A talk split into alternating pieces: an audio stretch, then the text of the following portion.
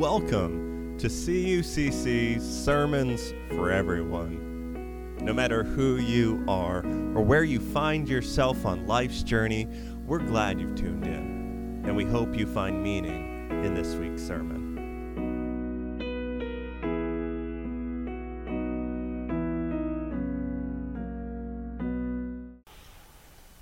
For five weeks now, we've been diving deeper into the book of Judges, spending time with local leaders who God raises up to rescue the Israelites from foreign nations, and maybe even more so to, to rescue them from their own destructive behaviors. At times, they've been entertaining stories, funny even.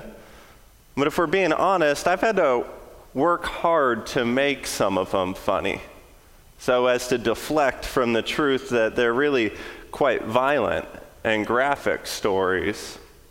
And you can only read so many violent and graphic stories before you begin asking bigger questions about their, their purpose, their value. One of the challenges when reading the book of, of the Judges is, is identifying who the hero is. Right? Whose example are we supposed to be following in some of these stories? Is it Ehud, Deborah, Gideon? I'm not, I'm not so sure about all that. And then if you keep going, you might begin to ask questions about God's role in all of it. Or you might begin to wonder, whose side is, is God on all the time? We We keep reading that God raises up a foreign nation to punish the Israelites, and then we read the Israelites, once they've suffered enough, God raises them up to punish the foreign nation. It's as if everybody gets their turn of, of being empowered, then punished, and punished, and then empowered, right? Or at least, or at least that's how they understood the dynamics at the time. Uh, the only way to get around these dark and violent stories is to not read them, which has been the primary strategy of the church throughout history. But not here. We're big kids trying to develop big kid faith, so we read it all together. Now this week, it sort of marks the beginning of the end, or at least the end of the cycle of the Judges. From this point on, things don't really get fixed anymore. There's no the people cry out to the Lord and then the Lord rescues them. The cycle is turned into a bit of a spiral. And we're gonna we're gonna still read it. So last week we read of Gideon's extremely improbable victory over the Midianites. I may have even compared this lopsided affair to the Bears beating the Bills on Christmas Eve. However, shortly after the service, let's just say the Bears' odds got a little bit better. So lesson learned, don't taunt rival teams from the pulpit. Wish someone would have taught me that in seminary.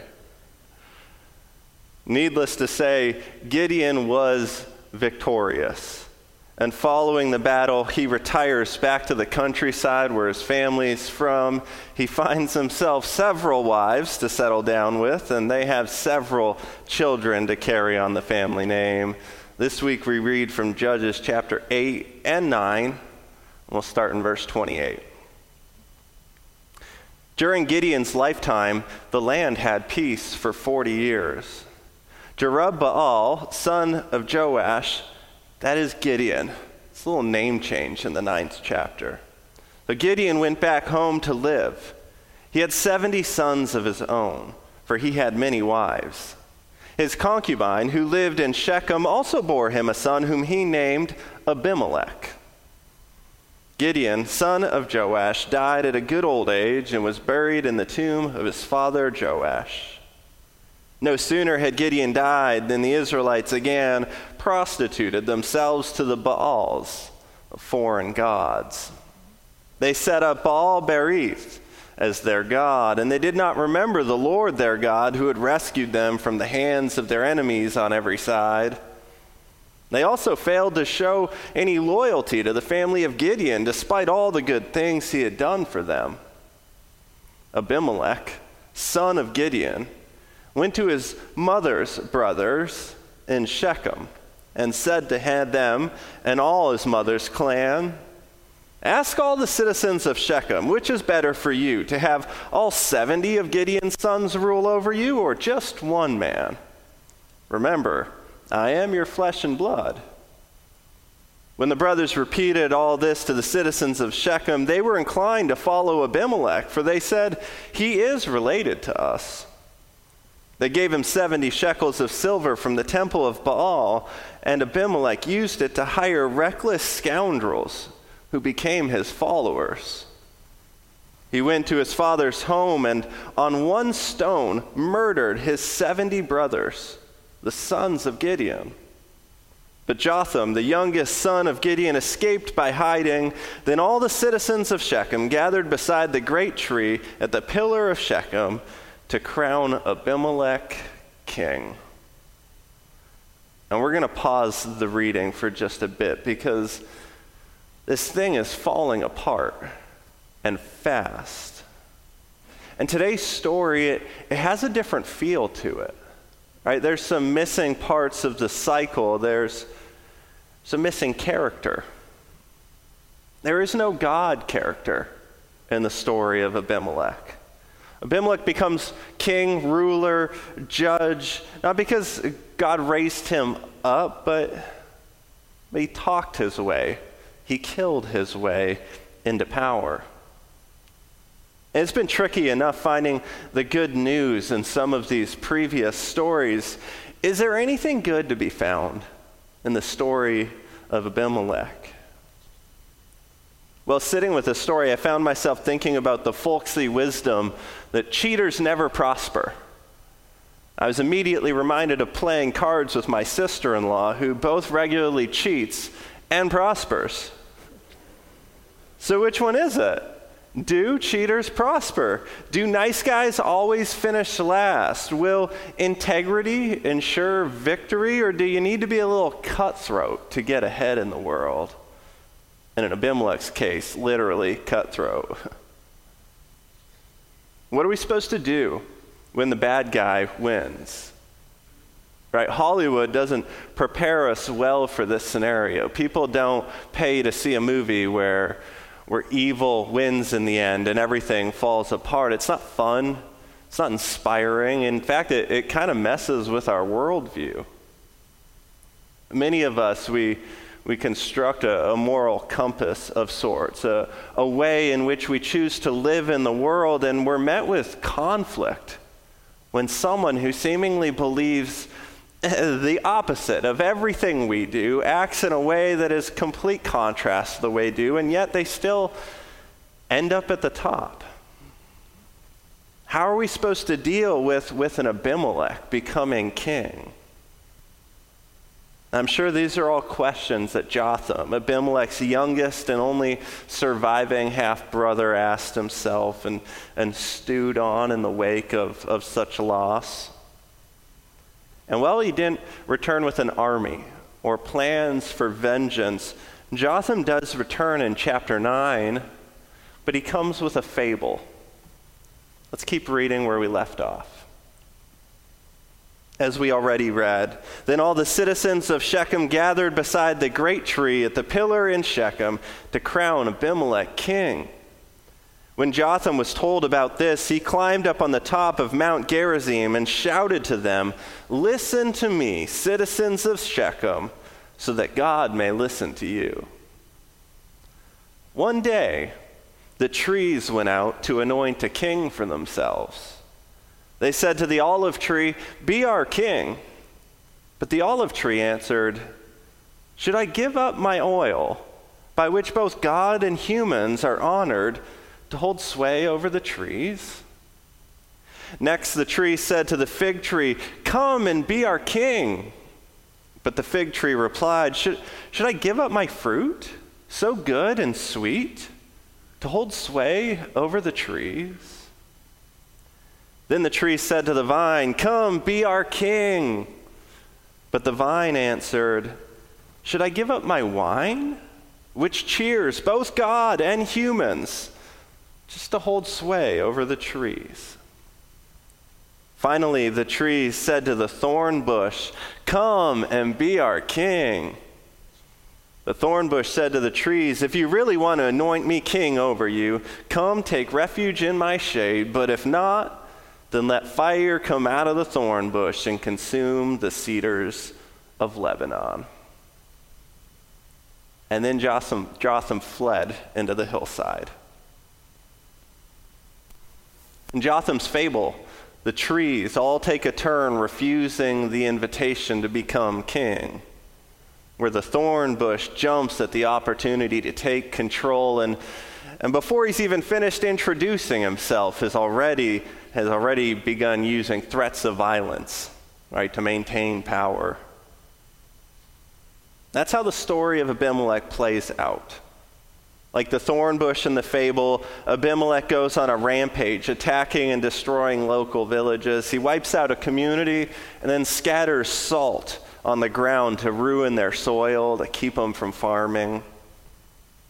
He, he attacks another town, and when all the people run and hide in the tower, he burns it down with everyone inside. Abimelech, the thorn bush, unleashes rage on the surrounding people. However, it turns out that, like Hollywood, even the book of Judges doesn't let the bad guy win forever. So let's read the conclusion of Abimelech's rotten reign in chapter nine, verse fifty. Next, Abimelech went to Thebes and besieged it and captured it. Inside the city, however, was a strong tower to which all the men and women, all the people of the city had fled. They had locked themselves and climbed up on the tower roof. Abimelech went to the tower and attacked it, but this time, as he approached the entrance of the tower to set it on fire, a woman dropped an upper millstone on his head and cracked his skull. That's why we let the kids out of the service for these parts. Hurriedly, he called to his armor-bearer, "Draw your sword and kill me so that no one can say a woman killed me." So his servant ran him through, and he died. And the Israelites saw that Abimelech was dead, and they all went home. This is the end of Abimelech and the end of our reading this morning. So what do we do with Abimelech? What do we do when a thorn bush becomes king? Let's return to Jotham's fable for a second, as it's a pointed political satire contrasting Abimelech and, and his self-serving, violent, and destructive ways with that of the big three: the olive tree, the fig tree, and the vine. A modern reader might miss the meaning behind the big three, but the original audience would have not. The olive tree, the fig tree, and the vine were the symbols of blessing. Oil, food, and drink, the gifts of God for the people of God. From the psalmist to the prophets, even the parables of Jesus, right, the olive tree, the fig tree, the vine were regarded as the greatest of the trees because of what they have to offer. Anointing oil that honors God and humans, fruit that adds sweet nourishment to life, drink that adds cheer and joys to every room it enters. In the fable, the olive tree, the fig tree, and the vine easily pass up the, the temptation of becoming king. They don't even think twice about the opportunity. They find their identity in giving instead of taking. And in this reworking of the game, it means that despite not becoming king, they never lose. You see, the thorn bush only wins when we define winning as being on top, having the most stuff, or, or being able to control those around us. But, but when winning is reimagined as, as the freedom to honor, to bless, to add joy into the world, there's only one way to the top, and it's, it's through giving our gift. Cheaters never prosper has nothing to do with playing cards or getting elected. It's a statement about the soul and about the condition of our heart. Sure, the thorn bush might become king from time to time, but that doesn't mean that they're winning. There are people who treat every interaction as a quest to find out what, what you can do for me. It's the way of the thorn bush. And it's a fast track to, to pain and isolation. Jotham's fable, it encourages us to take up the way of the olive tree, the way of the fig tree, the way of the vine. You see, each one of us has something greater than an earthly crown. It's a gift or gifts that only we can give. Like the olive tree, the fig tree, the vine, we can bypass the way of pain and isolation by, by identifying our gifts and then giving them freely. Instead of what can you do for me, we choose to interact with the world from a place of what can I do for you?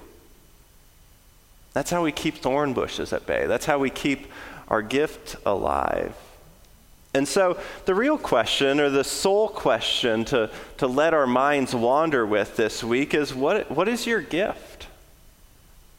What can you give? What can you offer? How might you honor, bless, add some joy and cheers to the world?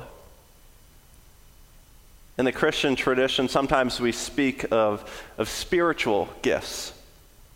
Things that, that every member bring to a community, things that that everyone can offer the world. And maybe, maybe you are a truth teller.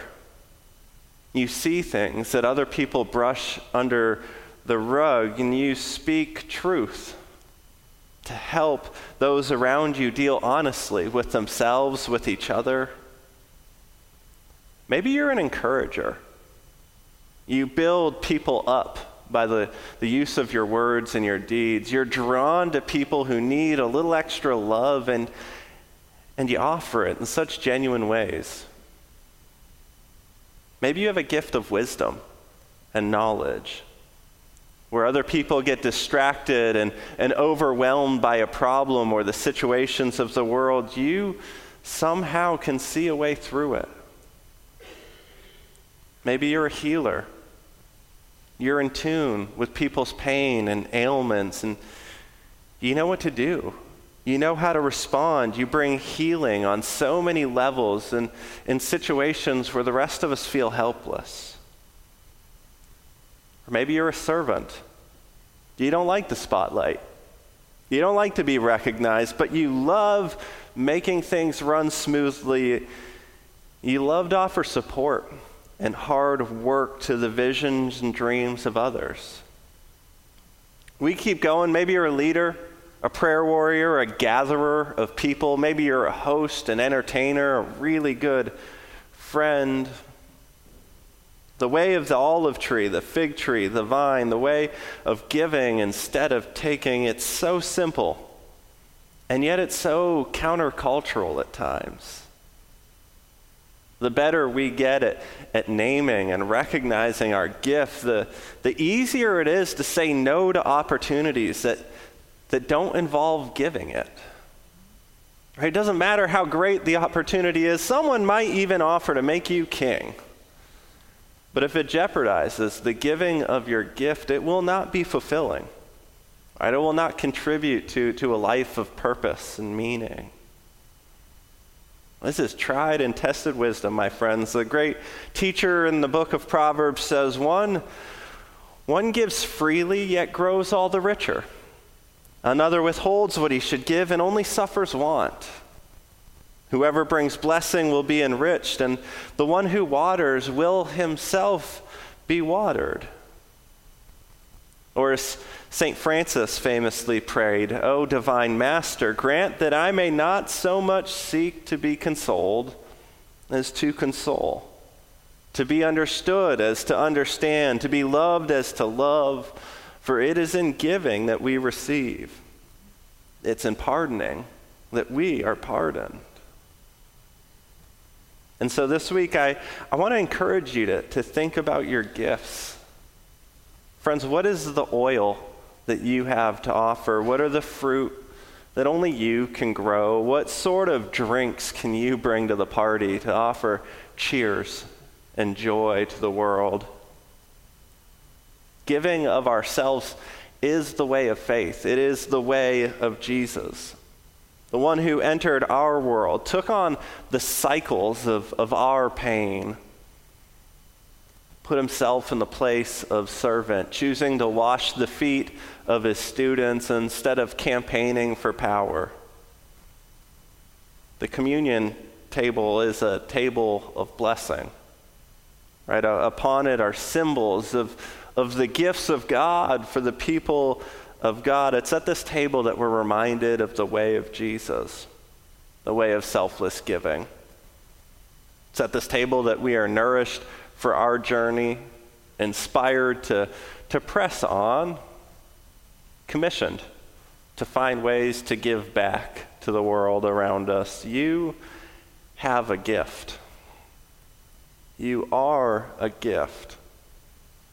Abimelech's a hot mess, and next week's character is not much better. Sorry, Pat, I left you with him. Thanks a lot. Mm-hmm. So let's not be like them. Let's not take on the way of the thorn bush. Instead, let us be like the olive tree, the fig tree, the vine, naming our gifts and then giving them freely to all that we encounter. Amen.